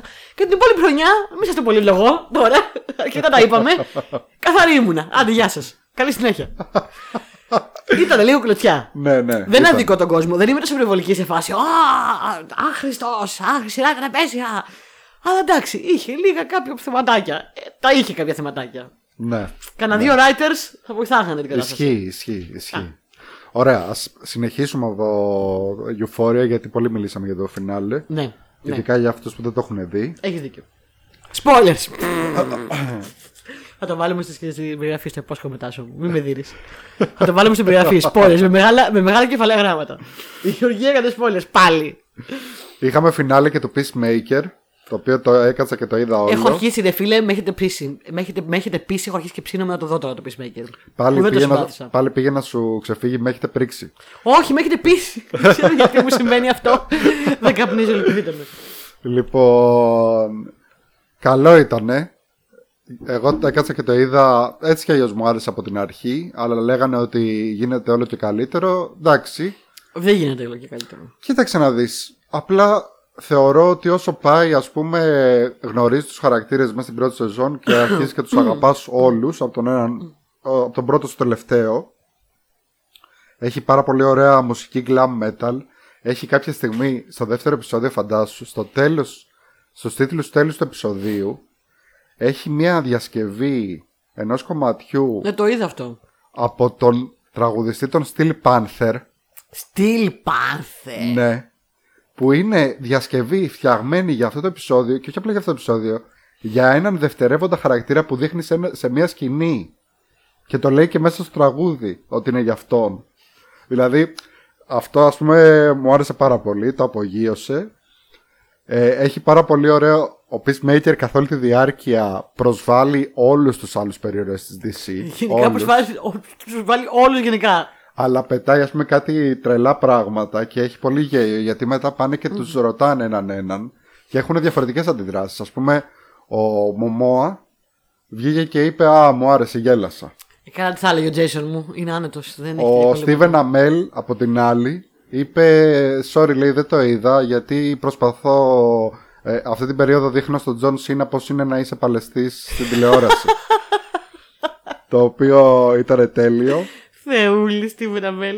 Αδυναμίες και οι δύο αυτό τώρα. Και φαίνεται, ξέρεις, επειδή κάθε επεισόδιο έχει σκηνή μετά τους τίτλους τέλους, επίτηδες. Είχε πει ο James Gunn ότι το έβαλα επίτηδες σαν ένα ευχαριστώ για όσους βλέπουν τους τίτλους τέλους. Ναι. Και φαίνεται, ας πούμε, σε όλες αυτές τις σκηνές ότι περνάνε τέλεια στα γυρίσματα. Ναι, πρέπει να περάσουν πολύ ωραία. Και στο intro, ας πούμε, αυτό που λέγαμε, ας πούμε, το intro της σειράς αυτό είναι εκπληκτικό και έχει τη χορογραφία αυτή και δεν ξέρω εγώ τι. Η άλλη, ας πούμε, η ηθοποιός, η Ντανιέλ Μπρουξ, έλεγε ότι το ξέρει ακόμα απ' έξω, ας πούμε, ότι μπορεί να το κάνει σε flash mob ανά πάσα στιγμή. Εντάξει, ο James Gunn είναι ωραίος τυπάκος. Είναι καλός. Όλοι γουστάρουν που βλέπουν μαζί του. Είναι αλήθεια. Και έχουν και πολύ ωραίο cast. Δεν είναι μόνο ότι είναι ο James Gunn. Ας πούμε, παίζει ένας ηθοποιός, ο οποίος δεν ξέρω, θα μπορούσαμε να τον έχουμε στα κρυφά διαμαντάκια. Μπορούμε να βάλουμε ηθοποιό κρυφό διαμαντάκι. Εγώ επιτρέπω. Ο Christopher Heyerdahl πάντα είναι τέλειος, όπου και αν έχει παίξει. Εν τω μεταξύ, έχει παίξει σε πολλά διαφορετικά πράγματα. Είναι ένας τύπος, τέλος πάντων, ο οποίος είναι ψηλός, αδύνατος, Νορβηγός, αν δεν κάνω λάθος, δεν ξέρω τι. Ο οποίος έχει παίξει σε 2-3 διαφορετικά πράγματα τον αρχηγό των Βαμπύρ. Έχει παίξει στο Twilight τον αρχηγό των Βαμπύρ, έχει παίξει στο Van Helsing, στο True Blood. Έχει παίξει το Δαίμονα στο Supernatural. Εκπληκτικός βέβαια ήταν στο Hell on Wheels που έβλεπα εγώ, αλλά τέλος πάντων. Πώς το είπαμε, Christopher τι? Christopher Heyerdahl. Είναι μορφάρα, είναι μορφάρα. Άμα τον δεις, έστω και σε ένα να τον έχεις δει, θα το θυμάσαι. Αλλά αρκετά και για το Peacemaker. Εγώ το προτείνω γενικά. Ωραίο ήταν, ωραία πέρασα. Ναι, καλά, τον ξέρω τον κύριο. Τον ξέρεις. Ξεκάθαρα. Πολύ χαρακτηριστική η φάτσα που έχει παίζει όλο κάτι. Ναι. Αρχηγούς, βαμπύρε, μαφιόζους, δεν ξέρω και εγώ τι κακούς, διαβολικούς τέτοιους. Ήταν το πολύ μπλαζέ βαμπύρα από το Twilight. Βαριέμαι. Που το σκοτώνουν κάποια στιγμή στο Twilight. Συγγνώμη, spoilers. Όχι, το σκοτώνουν στα αλήθεια. Στο όνειρο το σκοτώνουν. Και κάνει. Finally. Πώς το λέγανε. Μ' αρέσει πάρα πολύ αυτός ο τύπος. Είναι ωραίος, ωραίος, ναι. Λοιπόν. Τι άλλο έχουμε. Βγήκαν νέα επεισόδια Marvelous Mrs. Maisel. Που εγώ τώρα ξεκίνησα να τη βλέπω. Ξεκίνησα να τη βλέπω και πες μου. Λοιπόν, με πρίζει η φίλη μου η Έλενα, ίσως και 2 χρόνια τώρα, 3 με αυτή τη σειρά. Γιατί δεν τη βλέπεις, είναι πάρα πολύ ωραία. Είναι καλύτερη σειρά, είναι πάρα πολύ ωραία. Και λέω, θα τη δω επιτέλους. Και την έχω βρει πάρα πολύ ευχάριστη. Είμαι στη 2η σεζόν. Ναι, είχε δίκιο τόσο καιρό που με έπριζε. Είναι μια πάρα πολύ ωραία, ευχάριστη σειρά που έχει ως θέμα μία από τις πιο παλιές κωμικούς. Κωμικούς του 50's είναι, ναι, τέλη 50's αν δεν κάνω λάθος. Δεν υπάρχει. Δεν υπάρχει στα αλήθεια. Δεν υπάρχει στα αλήθεια. Α, έχει βασιστεί σε διάφορες. Είναι ένας χαρακτήρας που είναι φτιαγμένος για τη σειρά. Αχα. Εγώ νόμιζα ότι υπάρχει. Όχι, δεν γιατί υπάρχει. Δεν το τώρα. Συγγνώμη που το χαλάω, δεν υπάρχει. Υπάρχει ο Lenny Bruce, ο οποίος είναι ο μέντορας της σειράς. Μπράβο, υπάρχει ο Lenny Bruce. Και επηρεάστηκα και νόμιζα ότι μιλάμε για αληθινά. Ο πρώτος, ας πούμε, controversial stand-up κωμικός που έβγαινε, ναι, ναι. Ας πούμε, που τον συλλαμβάνανε σχεδόν κάθε βράδυ. Κάθε βράδυ, ναι, ναι, ναι. Για αυτά που έλεγε πάνω στη σκηνή και δεν ξέρω εγώ τι. Πάρα πολύ καλός ο Lenny Bruce. Έχει επηρεάσει. Και εγώ γι' αυτό νόμιζα ότι υπάρχει στην αλήθεια αυτή. Όλους τους stand-up κωμικς που μας αρέσουν. Έχεις δίκιο. Μπράβο, καλά μου το πες. Τέλος πάντων, μια γυναίκα κωμικός η οποία βρίσκεται από απλή νοικοκυρά, δούλα και κυρά, σύζυγος, ξαφνικά βρίσκεται η ζωή της τούμπα και γίνεται κωμικός. Stand-up comedian, κάνει stand-up, είναι πάρα πολύ καλή. Θυμόμουν πολύ συχνά αυτό που έλεγες την άλλη φορά σε ένα προηγούμενο επεισόδιο, ότι πολλές φορές δείχνουν ανθρώπους να κάνουν ειδικά κωμικούς. Λένε συνέχεια πόσο αστείος είναι, ναι, ο πιο αστείος είναι πάρα πολύ αστείος, αλλά δεν δείχνουν ποτέ να κάνει κάτι αστείο. Ή όταν ναι. το δείχνουν να μιλάει, το σετ του δεν είναι αστείο στην πραγματικότητα. Το θυμόμουν πολύ γιατί αυτήν όντως το σετ της είναι αστείο. Τι έχουν γράψει αστεία σκετσάκια και σετς. Όντως, ναι, πολύ ισχύει, αστεία. Ισχύει. Που γελάς. Για την εποχή. Κοίταξε να δεις. Είναι Παλαντίνο η σειρά. Είναι τη Amy Sherman ναι. Παλαντίνο που είναι και του συζύγου δηλαδή. Γιατί μαζί τα κάνουν όλα.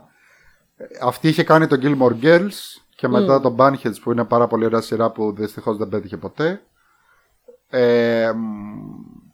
Τι άλλο είχε κάνει μετά, δεν θυμάμαι. Δεν ξέρω, παρόλο που εμένα αυτές οι συνήθως και χαρακτήρες, οι πολύ κοπέλες και πολύ δούλες και κυρίες και τέλειες σε όλα και όμορφοι και αδύνατοι και έξυπνοι και καταφερτζού και από όλα μου τη δίνουν. Είναι πέγγισου, εντάξει, είναι πέγγισου τελείως. Κοίταξε να δεις, αυτό είναι το θέμα και αυτό. Μάλιστα το άκουγα και στο podcast της Έλληνας Ακρίτα, έλεγε για αυτή τη σειρά. Άντε. Ναι, ναι, ναι. Έλεγε. Γιατί αυτή υποτίθεται ότι είναι η τέλεια γυναίκα και καλά, η τέλεια νοικοκυρά, η τύπισσα η οποία σου δείχνει στην αρχή ότι κάθε μέρα κάθεται και μετράει τη μέση της έτσι ώστε να μην ξεφύγει. Ξέρω τη μέση της γάμπες και τους αστραγάλους. Και τους αστραγάλους.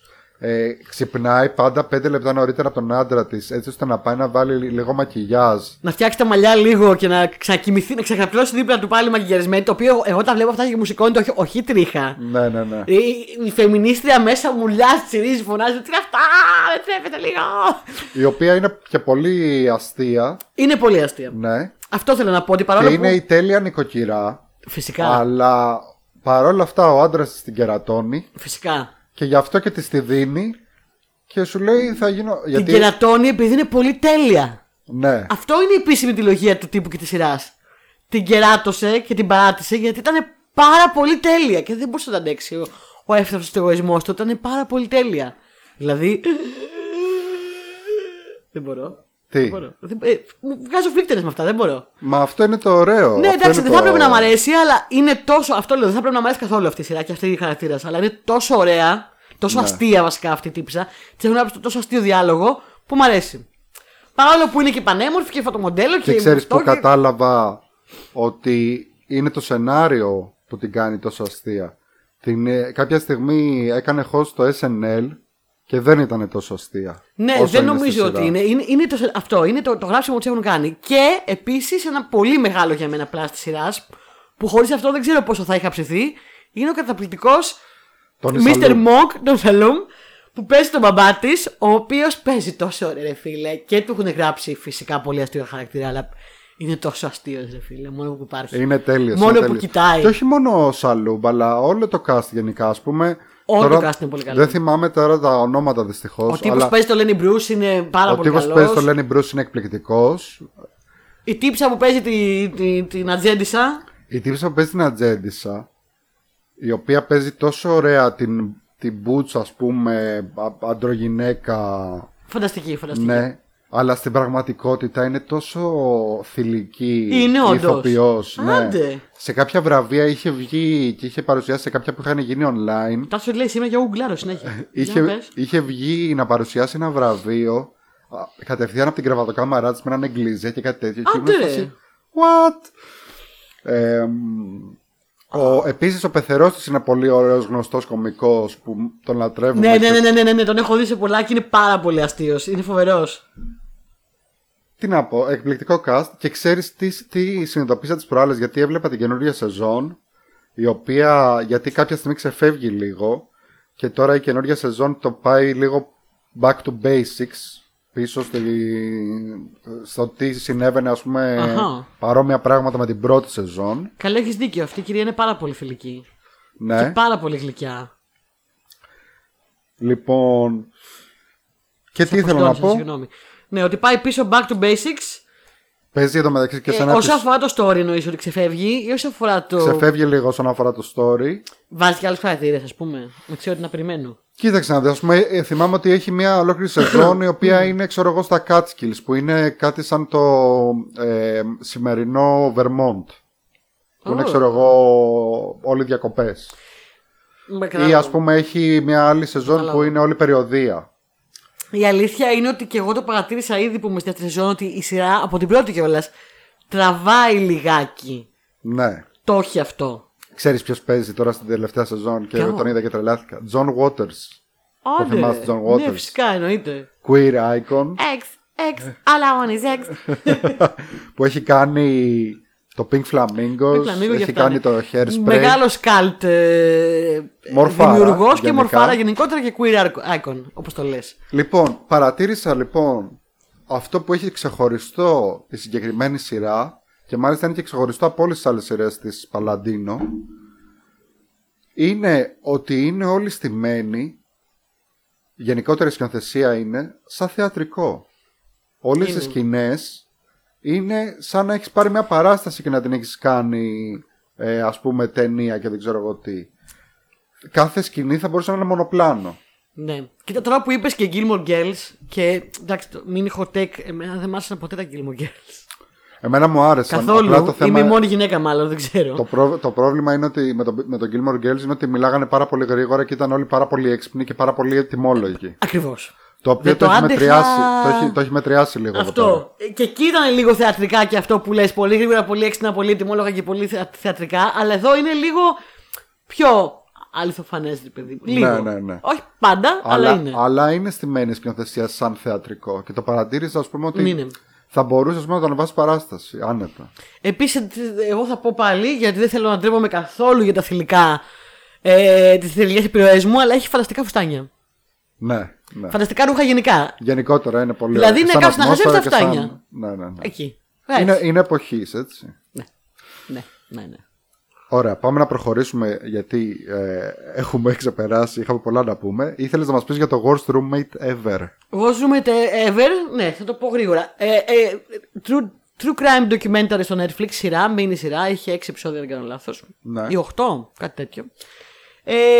Σε αντίθεση με ό,τι μπορεί να πιστεύουν όλοι οι ακροατές, δεν βλέπω όλα τα true crime που βγάζει το Netflix. Αλήθεια δεν τα βλέπω. Οι ακροατές μπορεί να το πιστεύουν αυτό γιατί το λες συνέχεια. Ναι, δεν τα βλέπω όλα. Ίσα-ίσα που τα περισσότερα true crime του Netflix με έχουν κουράσει πλέον, γιατί συνήθως συμβαίνει αυτό που έχουμε πει, τα τραβάνε πάρα πολύ. Δηλαδή είναι μια υπόθεση που την τραβάνε, θα την κάνουν mini series, όχι μια ταινία, ναι. Μια μισή ώρα, όχι. Και θα πάμε, θα δεις 7 επεισόδια. Ρε φίλε, δεν βγάζει για 7 επεισόδια, χαλάρωσε λίγο. Και δεν μ' αρέσουν αυτού του τύπου σειρές που είναι ανθολογίες, δηλαδή το κάθε επεισόδιο είναι μια διαφορετική ιστορία. Μ' αρέσουν πιο πολύ γιατί είναι σφινάκια, ξέρεις. Ένα επεισόδιο, 45 λεπτάκια, μια ιστορία, τη χορταίνεις. Ναι. Η αλήθεια ήταν όμως ότι αυτή ήταν πάρα πολύ καλή. Η σειρά, την συστήνω ανεπιφύλακτα. Ήταν σφινάκι, το κάθε επεισόδιο είναι αυτοτελές. Λέει μια ιστορία, ο τίτλος τα λέει όλα, χειρότερη συγκάτοικη. Αλλά όχι συγκάτοικοι που, ας πούμε, δεν βγάζουν σκουπίδια έξω και κάνουν φασαρία. Συγκάτοικοι που. Σύντομα έζησες. Αφού έζησες, καιρός είσαι. Okay. Λοιπόν, έχουμε ένα γκρουπάκι στο Facebook. Ναι. Το οποίο είναι ψιλομικρό. Δηλαδή. Το έχουν κάτι γνωστοί μου, ας πούμε, και με βάλανε και εμένα. Και έχει μόνο ιστορίες έτσι από τρελές από συγκατοίκηση. Λέγεται το Ρετιρέ. Και έχει να κάνει και με το Ρετιρέ, ξέρω εγώ. Είναι πάρα πολύ ωραίο γκρουπ, όπως θέλετε μπείτε. Ναι, δεν μου θύμισε πολύ Ρετιρέ σειρά. Εντάξει, είναι, έχει κάποια, τώρα το γελάω και το λέω λίγο αστεία, αλλά έχει κάποια πολύ τραγικά σκηνικά. Απατεώνες, φόνοι, σκηνικά. Μα, για τέτοια πράγματα μιλάμε και σε αυτό το γκρουπάκι, αυτό το λέω. Απλά το έχουμε ονομάσει έτσι. Ωραία. Αλλά θα σου πω... Τη συστήνω επιφυλακτά, δείτε τι, εντάξει, περνάει φανταστικά πολύ γρήγορα η ώρα, έχει πολύ ενδιαφέρουσες ιστορίες. Θα πω έτσι απλά, είναι λίγο αστείο ότι είναι όλες οι ιστορίες, έχουν ανθρώπους που φάγανε λεφτά, που κοροϊδέψανε, που τους πήραν τα σπίτια, που τους πήραν ταυτότητα, ο άλλος τους πήρε τα ζώα, ξέρω εγώ. Και από όλα αυτά τα φρικτά πράγματα, άλλος σκότωνε, από όλα αυτά τα φρικτά πράγματα που συνέβαιναν σε αυτή τη σειρά, ξέρεις ποιο μετάλλαξε πιο πολύ? Ποιο? Ότι λέει μια ιστορία, μια τύψα η οποία τέλος πάντων βάζει τον νέο συγκάτοικο στο σπίτι. Ναι. Άρον-άρον, και την επόμενη μέρα μπαίνει σπίτι της και της έχει αλλάξει θέση σε όλα τα έπιπλα.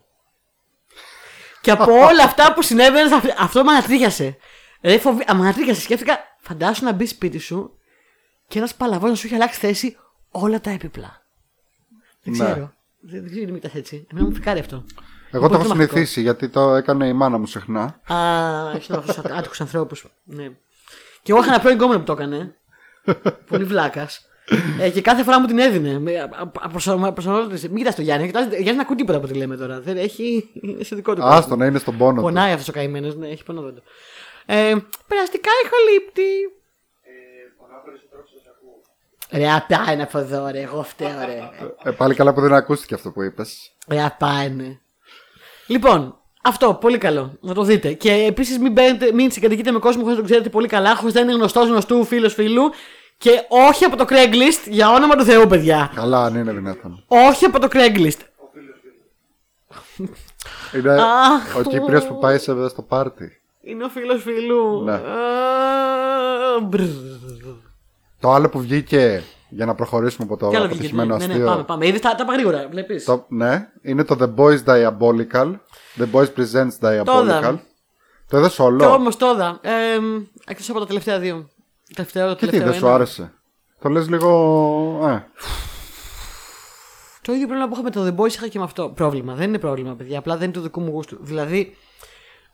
Πολύ αξιόλογο. Πες τι είναι. Και θα πω εγώ. Πες τι είναι. Εντάξει, άμα δεν σ' αρέσει το The Boys, δεν θα σ' αρέσει και αυτό. Ναι, το ίδιο πρόβλημα είχα. Δεν είναι ότι δεν μ' αρέσει. Πάρα πολύ καφρίλα. Ναι. Καφρίλα που με καταθλίβει εμένα. Με ρίχνει ψυχολογικά. Αριστούργημα, και το The Boys αριστούργημα είναι, και αυτό αριστούργημα ήταν το κάθε επεισόδιο ένας διαφορετικός animation, διαφορετική δημιουργή. Είχε και Rick και Morty δημιουργούς μέσα, είχε και διάφορα. Είναι animation που είναι βασισμένο στο The Boys, το οποίο κάθε επεισόδιο είναι διαφορετικό. Σε διαφορετικό είδος, ας πούμε, κινούμενων σχεδίων. Και από διαφορετική ομάδα. Mm-hmm. Για παράδειγμα, το πρώτο είναι Still Looney Tunes και είναι από Seth Rogen και Evan Goldberg. Το πρώτο ήταν το μόνο που μου άρεσε πάρα πολύ. Μ' άρεσε πάρα πολύ. Επίσης είχε πολύ καφρίλα. Ναι, αλλά είχε και μία. Ρε παιδί μου, αυτό το The Boys έχει ένα πράγμα που σου λέει.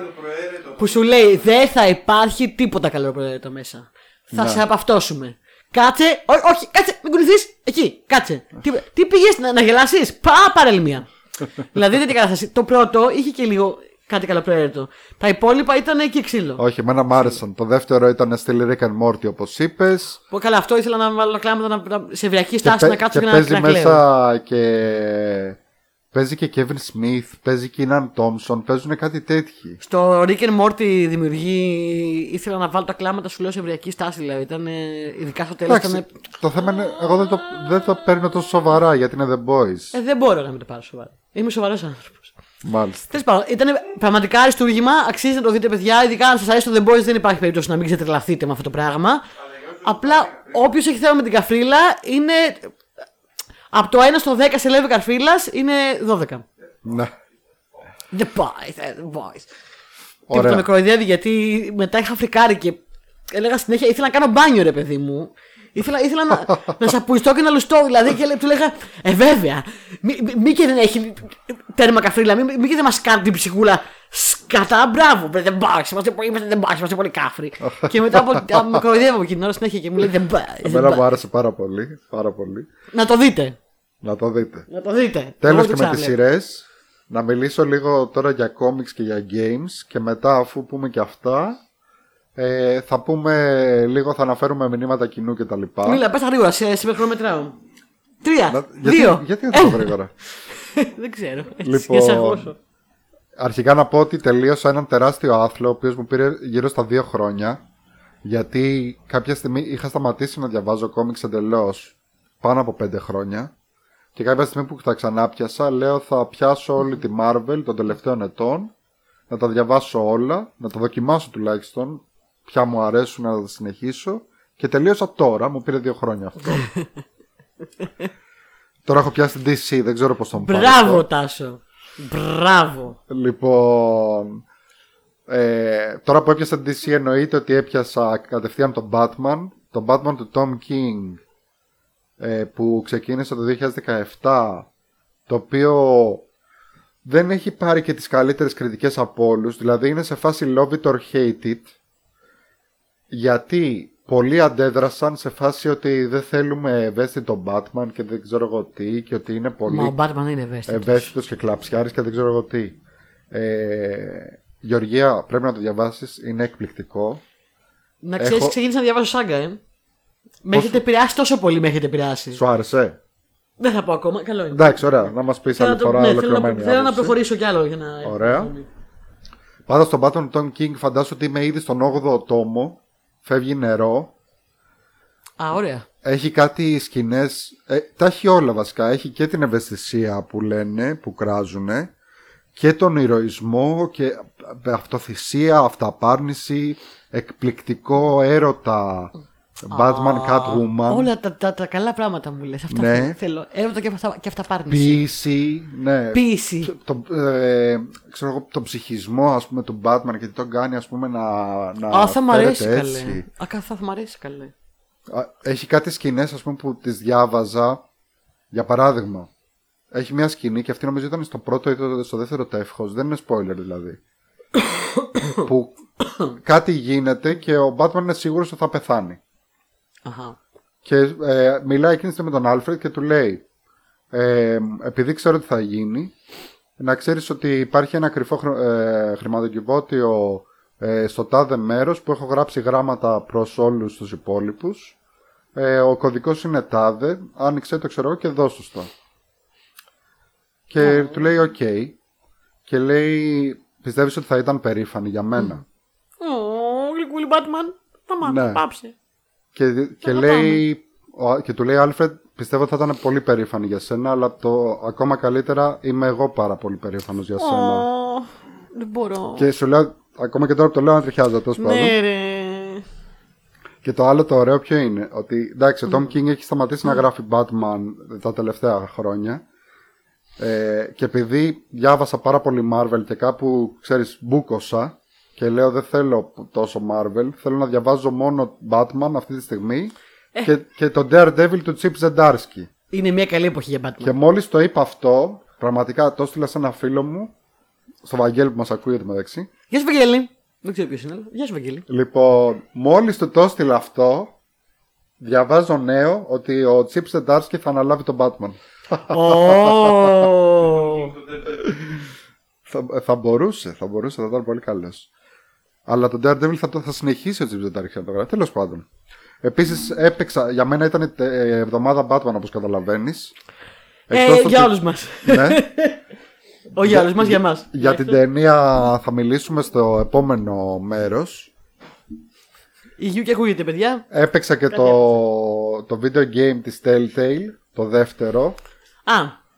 Το οποίο έχει να κάνει με επιλογές. Ωραία είναι τα Batman Telltale. Καλά είναι, καλό ήταν. Είναι πιο πολύ Bruce Wayne, που πρώτη φορά, ας πούμε, βλέπουμε Bruce Wayne. Ναι.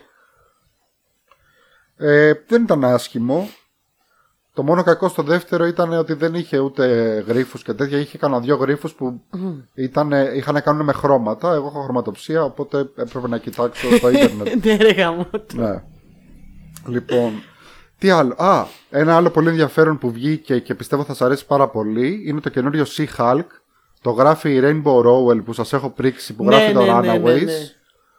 Και είναι μόνο χιούμορ, δικαστικές διαμάχες και ξύλο. Αυτό. Άντε να βγει η σειρά, πώς και πώς την περιμένω. Άντε να βγεις Hulk με τα τιά να μας λάνει, να γουστάρουμε. Ναι. Και το άλλο επίσης ωραίο που βγήκε πρόσφατα, και μιας και είναι μέρα της γυναίκας σήμερα, να το πούμε και αυτό. Βγήκε το καινούριο Strange, που δεν είναι ο Dr. Strange, είναι η πρώην γυναίκα του, γιατί δεν θα έχει πεθάνει στα κόμιξ. Οπότε είναι η Κλή, για την οποία δεν ήξερα πολλά πράγματα, αλλά τώρα που διαβάζω το κόμικ βλέπω ότι είναι πολύ μπάντα τύπησα η ίδια, που δεν το ήξερα. Αυτά λοιπόν και για τα κόμικς, για games ήμουν σύντομος. Ήσουν πολύ καλός, μπράβο. Ευχαριστώ. Τι κατάφερες, μπράβο. Για τα μηνύματα και τα λοιπά να πούμε ότι στις ιστορίες που ανεβάζει η Χριστιανά, ευχαριστούμε Χριστιανά, για το θέμα που είχαμε πει. Τα έχουμε σημειωμένα. Ναι, ναι, ναι. Και Facebook και Instagram. Ναι. Ωραία, για πες. Ποιο είναι το πιο τοξικό fandom Star Wars εναντίον Lord of the Rings? Εννοείται ότι νίκησε το Star Wars. Εγώ διαφωνώ, αλλά εντάξει, θα το δεχτώ. Δεν πάνε στα poll. Όλο έξω πέφτει στα poll. Όλο έξω πέφτει. Πραγματικά. Ποιο θα είναι το επόμενο? Ποιο να είναι το επόμενο? Τι εννοείς? Να έχει να κάνει με τον Batman, λες? Ναι, πρέπει να βρούμε ένα poll Batman. Ωραία, εντάξει. Θα το συζητήσουμε μετά. Ναι, θα μπορούσε. Μας στείλανε πολλές απαντήσεις στο ποια είναι τα χειρότερα κλισέ, αλλά δεν ξέρω αν να τα πούμε τώρα ή να τα κρατήσουμε για το επόμενο επεισόδιο που θα κάνουμε για κλισέ. Θα μπορούσαμε. Αλλά πες κανένα, έτσι, να πάρουμε μια ιδέα. Να, για παράδειγμα, το δεν είναι αυτό που νομίζεις. Δεν είναι αυτό που νομίζεις. Ναι. Ή ο Βαγγέλης μου είπε, ας πούμε, η ατάκα, η κλασική, το φύγετε χωρίς εμένα. Ναι, ρε φίλε, πώς ξεχάσαμε το φύγετε χωρίς εμένα. Πόσο δίκιο έχει. Ναι, ναι. Φανταστικό, εκπληκτικό, σπαστικό, αγαπημένο σπαστικό. Θα τα κρατήσω για το επόμενο επεισόδιο που θα βγάλουμε τα κλισέ. Ναι. Κατά τα άλλα μηνύματα που είχαμε ήταν. Τι άλλο, να βγάλουμε μπλουζάκια, βλέπω εδώ που λέει ο Fierce Invalid. Να βγάλουμε μπλουζάκια, ναι, παιδιά, ωραία ιδέα να βγάλουμε μπλουζάκια. Αλλά πολύ μελλοντική, ρε παιδάκι μου, ακόμα. Και πρόταση για 5 true crime documentaries. Εντάξει τώρα. Ευχαριστώ, παιδιά. Ναι. Στη διάθεσή σας, εννοείται. Άλλη πρόταση είναι. Το έχω. Άλλη πρόταση είναι που είναι οι φίλοι Μεντέα. Οι φίλοι Μεντέα!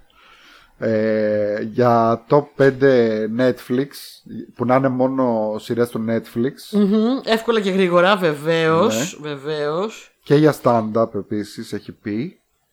Stand-up, αυτό είναι πολύ καλό. Εκεί θα βοηθήσεις πιο πολύ εσύ από μένα, νομίζω. Είχαμε ένα μήνυμα από τον φίλο Γιώργο, ο οποίος λέει: μας ανακάλυψε προχθές και μέχρι τώρα έχουν φύγει 4 επεισόδια. Ευχαριστούμε! Μας ανακαλύπτει ο κόσμος μόνος του. Δεν μας ακούνε μόνο οι φίλοι μας πια. Είμαι πολύ συγκινημένοι. Ευχαριστούμε πάρα πολύ. Ο άλλος φίλος Γιώργος, ο οποίος νομίζω ότι όχι, ο ίδιος ο φίλος που μας ανακάλυψε επίσης, λίγο πιο κάτω ζητάει top 5 Stephen King. Δικός μου άνθρωπος είναι αυτός. Μπορεί να μην είναι φίλος, αλλά μπορεί να γίνει. Ωραία. Το 5 Steve King, παιδιά, το έχω ήδη υπόψη. Τώρα δηλαδή δεν το συζητάμε. Θα πάει, θα φύγει η σφαίρα. Ο άλλος φίλος, ο Γιώργος, ο Γιώργας, είπε ότι το Yellow Jackets είναι true masterpiece. Είναι. Ναι. Θα το δω αυτό σίγουρα. Είμαι κάπου στη μέση, κοντεύω. Όχι, προς το τέλος πάμε. Καλά πάει. Για το Ρίτσερ, ο φίλος ο Τύρης είπε ότι δεν είναι κακό, ότι σίγουρα είναι πιο κοντά στα βιβλία από τις ταινίες του Βαμπύρο Κρούζ. Ναι. Και ότι ο πρωταγωνιστής, ο Ρίτσον, ήταν ευχάριστη έκπληξη και ότι δεν το περίμενα τόσο καλός. Ένας άλλος φίλος, ο Transformer, μάλλον μπερδεύτηκε λίγο, γιατί εκεί έγραψε ότι δεν το έχω τελειώσει ακόμα, λέει, αλλά η 4η σεζόν ήταν βαρετή. Ποιανού? Του Ρίτσερ. 4η σεζόν όχι, γιατί μόλις βγήκε το Ρίτσερ, οπότε δεν ξέρουμε. Δεν ξέρουμε ποιο το έχει μπερδέψει. Με το Jack Ryan δεν έχει βγάλει τόσο σεζόν το Jack Ryan. Δεν το έχω δει το Jack Ryan. Πες μας, φίλε μας. Παρετό. Ναι. Και η Fiori για το How Met Your Father. Την καλύτερη ατάκα. Πες την καλύτερη ατάκα. Που λέει ελπίζετε να είναι καλύτερο από το How Met Your Mother. Και λέει ελπίζω σε καλύτερα ρούχα. Και έχει τόσο δίκιο για τα ρούχα στο How Met Your Mother. Το οποίο κατά άλλα μου αρέσει πάρα πολύ. Είναι τόσο κακά. Ναι. Είναι τόσο άσχημα. Φοράνε κάτι απέσια, ειδικά οι γυναίκες. Είναι τιμές με κάτι απέσια μεγαλίστικα, λες, και είναι πεντάρες. Δεν το είχα προσέξει ποτέ. Πεντάρες, κάτι απέσιες φούστες και κάτι απέσια pullover. Έχει πάρα πολύ δίκιο. Μπράβο, Χιόρι. On point. Η ακροατάς. Αυτά για σήμερα. Καλά τα πήγαμε. Θα τα πούμε σε λίγες μέρες από τώρα με αφιέρωμα Batman. Σας το λέμε από τώρα. Θα μιλήσουμε για τη νέα ταινία. Σίγουρα. Και θα έχουμε όλα ό,τι θα έχουμε. Hot takes και τα λοιπά. Πάντα, top όλα, ναι. Top 5 και τα πάντα θα έχουν να κάνουν με Batman. Because I'm Batman. Το βλέπες. Θα τα πούμε σε άλλο επεισόδιο. Θα τα πω μετά. Ευχαριστούμε πάρα πολύ. Ευχαριστούμε για την ακρόαση και την ανοχή και τη συνενοχή. Ωραίο αυτό. Ωραίο. Να το κρατήσουμε. Ναι. Και τα λέμε ξανά σε λίγες μέρες από τώρα. Γεια σας. Και γεια σας.